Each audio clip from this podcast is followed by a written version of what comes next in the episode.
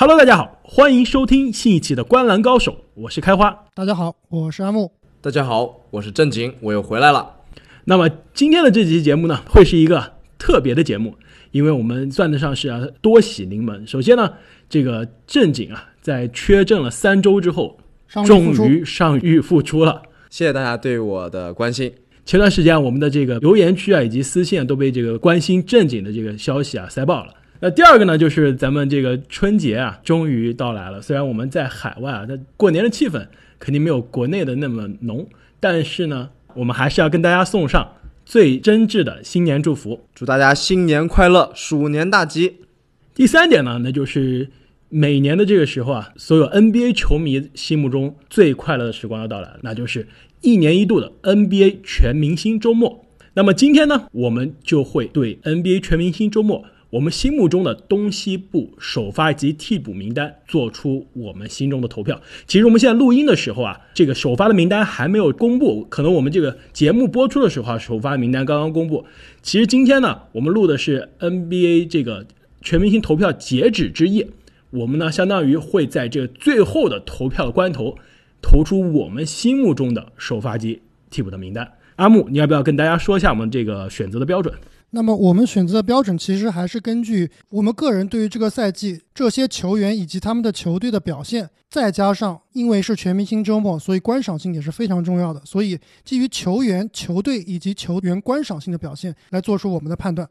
对，而且啊，我觉得就是很重要一个概念，就是我们今天选的是全明星赛嘛，是全明星名单，所以说不是最佳阵容，不是最佳阵容。所以说有很多球员啊，他对于球队的赢球贡献非常大，但是呢，我觉得考虑到这个。全明星赛嘛，看的还是明星这两个字儿，所以说看的还是表演。没错，你就说观赏性也好啊，人气也好啊，我觉得这是也是非常重要的这个得分的因素。那我们废话不多说啊，让我们先来看一看西部的首发五虎。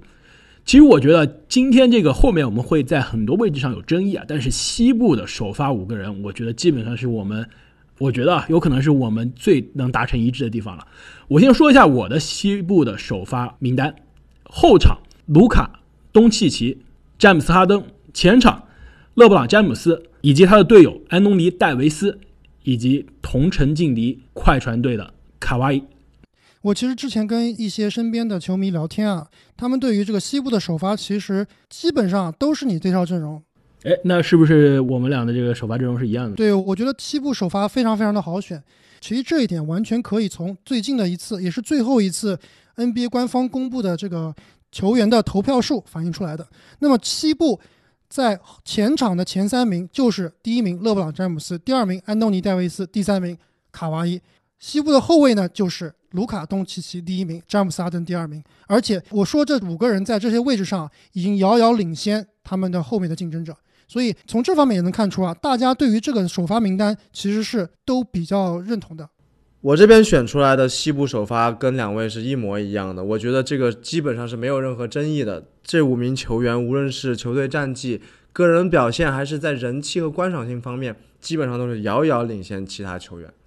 我觉得啊，虽然我们今天讲的都是我们心目中的这个，我们觉得谁应该进入全明星，而不是预测这样一个结果，但是我敢大胆的预言一下，就是最终的结果出来，我觉得西部就像刚刚阿木所说啊，应该。就是这五个人了。其实我觉得这是联盟啊，在这边做了个弊。你们知道为什么吗？因为他们联盟啊，把詹姆斯这个控球后卫，今年 NBA 的助攻王放到了前场球员的名单中。大家想象一下，如果联盟真的是尊重事实啊，把詹姆斯放到后场，那这个后场还真的挺难选。到底是场均三十七分的哈登，还是第二年就打出逆天数据的东契奇，还是历久弥坚的这个老詹啊？我觉得真的是个很头疼的话题。既然首发没有什么争议，不如我们来看看替补都有哪些人。要不正经，你来跟我们分享一下你的西部全明星的替补阵容。好，西部全明星替补总共有七个人，基本上呢也会按照前场和后场来分，但是在人数上没有很具体的要求。那么我这边的七位全明星替补是克里斯保罗、多诺万、米切尔、唐斯、约基奇、英格拉姆、利拉德和德文布克。哇，那你这个阵容中啊，应该有两个人跟我不太一样。其实我我非常同意啊。首先，我同意米切尔的这个入选，他应该是职业生涯第一次进入全明星。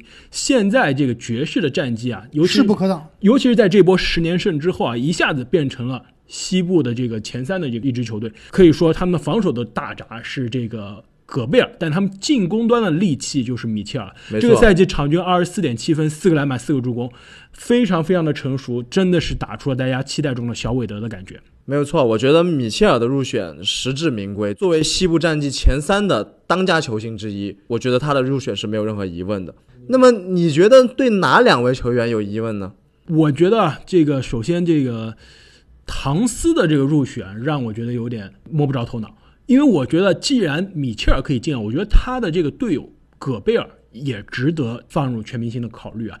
戈贝尔这个赛季呢打的场次。比唐斯多，唐斯因为缺阵，其实过去一个月基本上是没打篮球的，整个赛季到现在只打了二十五场，而戈贝尔是打了四十场比赛，基本上是全勤的。而戈贝尔的这个爵士队现在的这个防守，刚刚说的，他立身之本啊，就是戈贝尔场均十五分、十四个篮板，以及这两个多盖帽的这样一个联盟顶尖的内线防守。我唐斯虽然这个进攻的数据很好，但是我觉得他首先球队没有赢球，而且第二他的这个出场的场数啊不太够，所以我没有把唐斯放在里面。这两个人在我看来都不足以入选全明星，非要让我在这两个球员中选一个啊，我应该还是会选唐斯，因为毕竟啊，这是一个全明星比赛，比的还是进攻，没有人愿意去看一个防守专家、盖帽专家。没错啊，刚刚我们也说了，这个评判标准里面有很重要的一条，就是球员的观赏性和他的人气。可以说，现在的全明星正赛啊，基本上是一个没有防守的比赛。那么，戈贝尔其实已经自废了一大半的武功了。当然，我觉得人们会更想看一个进攻端的内线万花筒唐斯。哎，那说到进攻端的内线万花筒啊，那另外一个人，我觉得应该可能是我们三个人都选到，那就是约老师。阿木，你的名单上有约老师吗？约老师肯定要有的。约老师这个赛季啊，打了四十二场比赛，一场未缺，场均十九点五分、九点九个篮板、六点四个助攻。掘金现在的战绩呢是西部并列第三名。作为一个这么好战绩的球队的无可非议的核心啊，他的入选其实完全是在情理之中的。其实我想多说的是啊，我看了一下我们的名单，我们三个都选了这位。其实，在一些球迷眼里面，觉得有一点疯狂的这个举动啊，就是我们都选了英格拉姆作为西部的全明星。这一位阿木的宝藏男孩，这个赛季可真的是大放异彩啊！没错，其实我并不觉得这是疯狂的举动，因为这赛季的英格拉姆可以说，无论是他的这个球场上的表现以及他的数据啊，都已经证明了他是值得成为全明星球员的考虑的。场均呢二十五点六分、六点八个篮板、四点三个助攻，更关键的是呢，他在球场上的投篮命中率啊，从职业生涯前几个赛季可以说是 NBA 最差的三分投手之一啊，现在变成了 NBA 最致命的这个三分的这个射手了，百分之四十以上的这样一个三分球的命中率，以及前段时间刚刚终结了我们说的这个爵士队的十连胜，暴打了米切尔和戈贝尔。没错，我觉得英格拉姆这个我们的定律啊，湖人弃品必属精品，离开湖人第一年就进入了全明星啊，真的是非常非常的励志的故事。还有一个我考虑的点就是鹈鹕啊，终于开始赢球了。最近过去的这一个月啊，鹈鹕的战绩其实是非常非常的不错，由西部的倒数第一、第二，现在已经变成了离西部第八仅差四场的这样一个战绩。赛季开始之前，我们其实都对鹈鹕的这个赛季的表现有非常大的期待。赛季初由于各种各样的伤病原因，鹈鹕一下子就变成了西部最差的球队。但是最近的一个月的比赛，我们看到了希望。那么其中能让鹈鹕队重新回到争夺西部季后赛这个行列中的最重要的球员，就是英格拉姆。那另外一个我觉得很值得一提的球员，有可能跟英格拉姆一样，是第一次进入全明星，那就是西部的德文布克。布克竟然之前没有进入过全明星吗？是啊，之前的布克其实数据呢跟这赛季差不多。这赛季布克场均二十六点五分，四个篮板，呃，六点四个助攻。但是之前的太阳队呢，一直不是大家觉得是一个赢球的球队。那这赛季大家虽然这个太阳队开局非常棒，一度是这个西部的这个季后赛球队啊，现在可能跌出去了，但是让人至少看到了希望。这支球队开始赢球了，而且整个年轻的这个核心，以布克为首，年轻的核心啊，让大家觉得眼前一亮。哎，开花，刚才你说我的名单里有两个人，你不是那么同意，除了唐斯以外还有谁啊？其实另外一个人啊，我觉得跟唐斯的正好相反。唐斯呢是属于数据好看，战绩不行，而且打的场次不够。另外一个我觉得有争议的球员啊，他是数据没有以前好了，但是战绩真的很棒，而且关键是很健康，打了四十三场比赛，目前就场一场几乎是不差，那就是克里斯保罗。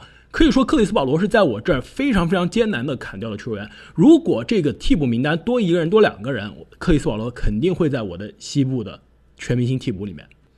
你说保罗的数据差，我们来先来看一下他的数据：场均十六点七分，五个篮板，六点五个助攻，还有一点六个抢断。你可以想象吗？这是这个我们都认为垂垂老矣的保罗这个赛季打出来的数据。确实，单从数据上看，并没有那么亮眼。但是，雷霆现在西部第七。二十五胜十九负的战绩，其实是我们大家在开赛前并没有想到的，完全没想到。对，我觉得这一点啊，真的是让我非常的意外。而且克里斯保罗在球场上感觉状态比去年受过伤之后啊，状态好很多。但是呢，说实话，这个十六加五加六的这个数据啊，对于一个三十四岁的老将来说啊，其实还真的非常的不错。但是以克里斯保罗的标准来看啊，还是那么差了一些。哎，开花，我觉得你这个是属于偏见啊。不能因为保罗他签了一个所谓的大合同，上个赛季被大家黑了一个赛季，大家就觉得啊，保罗应该怎么怎么样？这个数据其实非常不错，而且他带领的球队在一直在赢球，在关键时刻毫不手软，而且他的控球，他的华丽的打法，其实也是非常适合全明星赛的。所以我觉得保罗在这个地方应该占据一个替补的名额。而且开花，你刚才说了，保罗以他自己的标准，这个今年的数据啊并不好看。但是不要忘记，这个全明星他不是跟他的过去比，而是跟现在的别的球员比。相比起其他球员，我觉得克里斯保罗是更适合全明星、更值得信任的一个球员。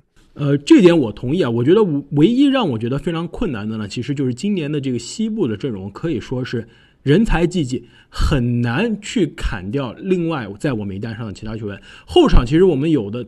共识的，比如说利拉德，比如布克，比如米切尔，其实都是无论是数据上还是人气上，可能都比现在的保罗稍微高那么一截。前场球我们选进球员啊，比如保罗乔治啊，这个球队的战绩也是比可以说比雷霆好很多啊。所以说，其实克里斯保罗啊，我非常非常尊敬这个球员，而且我觉得他今年的这个复苏非常非常的棒，但是很难在我这儿把他选入最终的名单。开花，你刚刚说到忍痛割爱啊。我这里还有一名球员，真的是从我的名单里面非常艰难的拿掉。我知道这个人是不是威斯特布鲁克？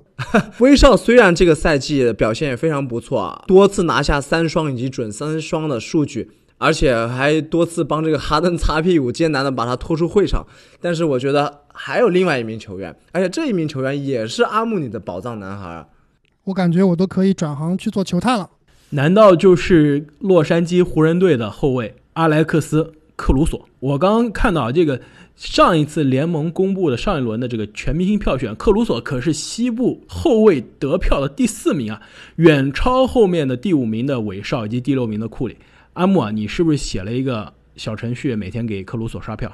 这是真不是我干的啊，其实不是啊，我说的这名宝藏男孩是阿木最喜欢的这个莫兰特。莫兰特这个赛季场均可以拿到十八分。三点五个篮板，七个助攻，一点一个抢断，而且最重要的是，他的打法非常的圈粉，几乎每天的十佳球有一半都是他贡献的。没错，如果我们把观赏性和球员表现啊分成五五开的话，那莫兰特在观赏性这一块绝对是能拿满分的。这点其实我很同意啊，我觉得其实。还是刚刚那个理论，真的是西部的这个全明星人才济济，尤其是后场很难选。如果真的是可以扩大两个名额的话，我会把 CP 和莫兰特放进来。可以说一年级的莫兰特啊，给人的感觉就相当于是白巧克力的传球技能，而且他毫无怯场，没错，有巨星相，而且我觉得他是白巧克力的这个传球技能啊，加上了德里克罗斯的身体天赋，这样的组合真的是从来没有。还加上佩顿的垃圾话。哈哈哈，这点最重要。那这个可能剩下的就应该是可能跟利拉德学学说唱，那就完美了。这个说完了这个西部的全明星球员啊，让我们来看看东部哪些球员是我们心目中的全明星。首先说一下这个东部的这个全明星首发吧。我觉得相比西部来说，东部可能是更有争议一些。我觉得前场可能争议相对小一些。我先说说我的心目中的前场啊，我的东部前场是字母哥，毫无疑问。另外一个前场呢是恩比德。第三个前场呢，其实我觉得就有争议了，就是我觉得联盟这个位置划分非常奇怪，他把吉米巴特勒放在了前场，其实我觉得他是后卫，但是我我尊重联盟的选择，我把吉米巴特勒放成了我的全明星首发前场。东部的后场呢是哎肯巴沃克，你这个前场，首先我就有不同的意见了。对这个资深热火球迷来给你上一课。哎，这个吉米巴特勒今年的这个数据好看，球队战绩又好，现在热火可是东部的第二名。我挑战的可不是吉米巴特勒，我觉得恩比德这个赛季不配进入全明星的首发。我要选我要选择的是真正的西蒂西亚卡姆。行，那我们先把这个东部的后卫放着边上不说啊，我们先来聊东部的前锋的首发。你凭什么说西亚卡姆是更好的喀麦隆球员？首先，我们来看一下他们的数据啊。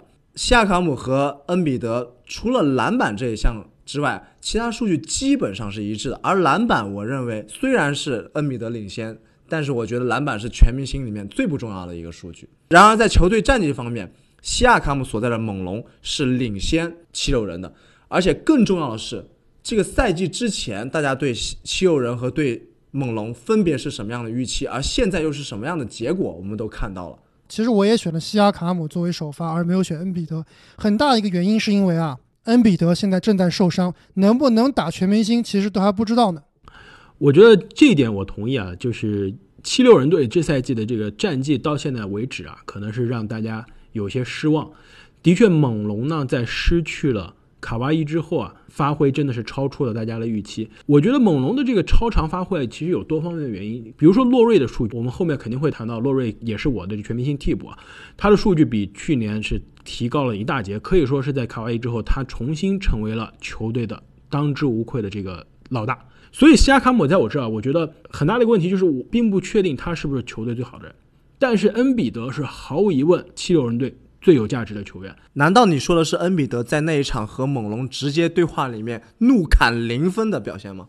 呃，这一点不说啊，这个猛龙小加索尔每次防恩比德，都把恩比德防到十分以内啊，那是加索尔的这个功劳啊。这这么从这个角度上来说，猛龙真的是人才济济。我觉得其实西亚卡姆和恩比德两个人差距并不是那么大，但是恩比德在我心中到现在为止是个更全面、更优秀的球员，而且其实两个球队战绩也只差了一场，并不能用战绩来说明很多的问题。刚刚我们一直在讨论前场，我后场的名单我也说一下，后场的我的首发呢是肯巴沃克以及这个恩比德的队友啊本西蒙斯。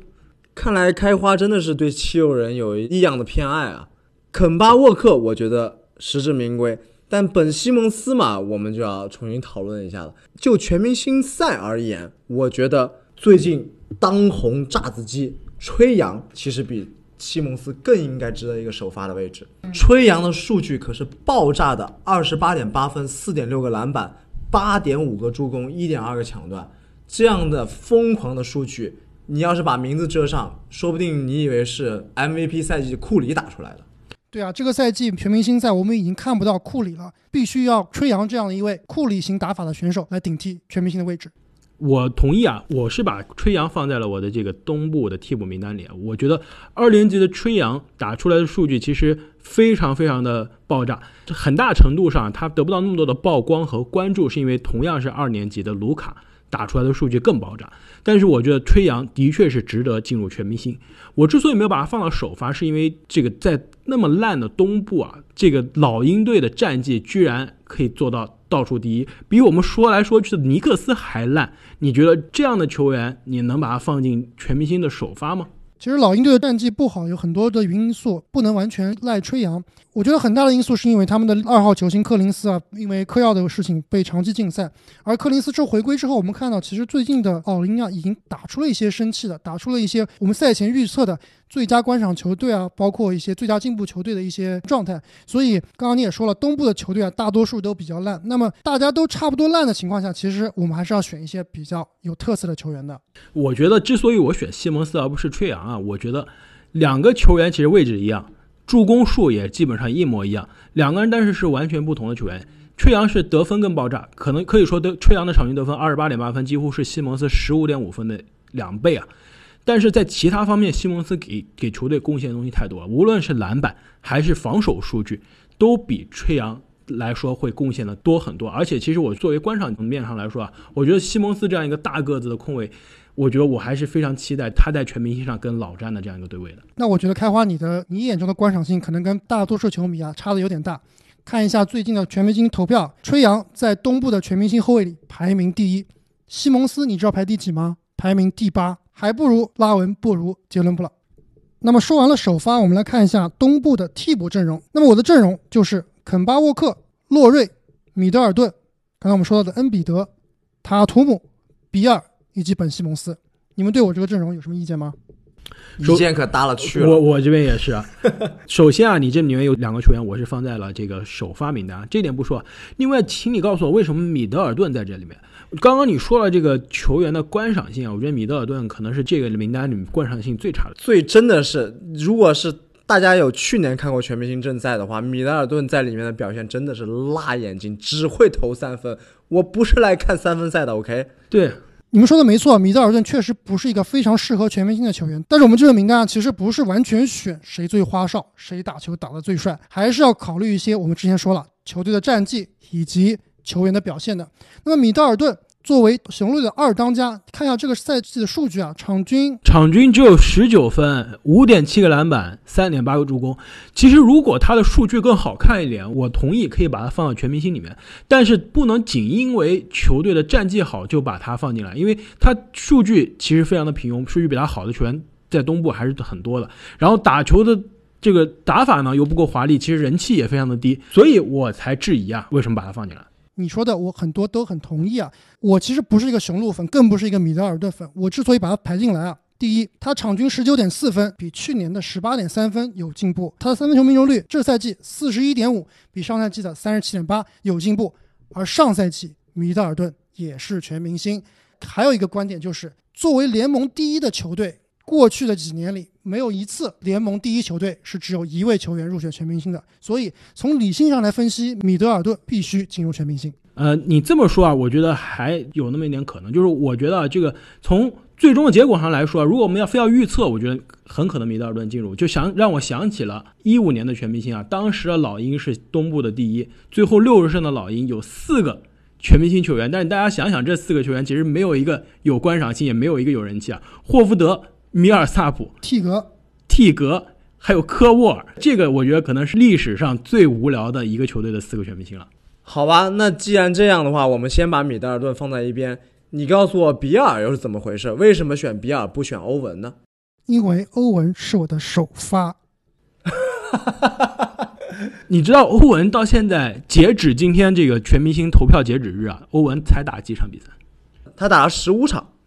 我不想聊他打了多少场比赛啊，我想说的是，欧文他的全明星得票率在东部的后卫里面是前两名的水准，也就是首发水准。他的打法是联盟最华丽的球员，他的话题性也是联盟排名前几的，所以这样一个全明星炸弹必须不能缺席首发阵容。这么说倒是确实有这么回事儿啊！我觉得联盟真的是太喜欢欧文啊、格林、杜兰特这样的球员了，每天源源不断的制造新闻。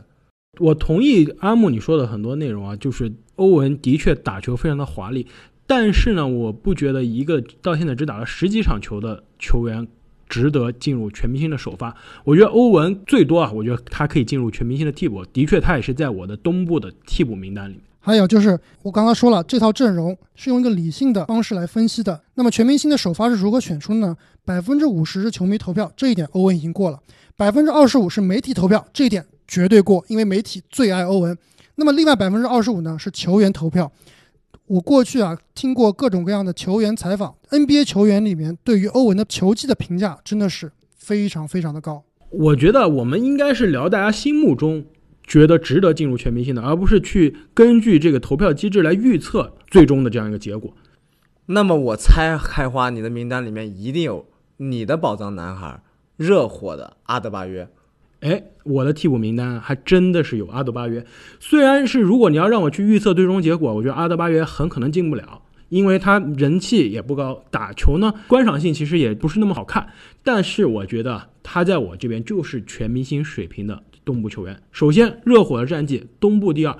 其实我们在赛季前的这个东部战绩预测中啊，阿木说热火连四十场比赛都赢不了。现在热火的这个战绩啊，基本上是往五十多胜的水平上去了。那阿德巴约的爆发真的是当之无愧的是关键因素之一啊。本赛季的阿德巴约呢，场均可以拿下十六分、十个篮板以及将近五个助攻。对于一个常人来说，这是非常非常高效的数据了。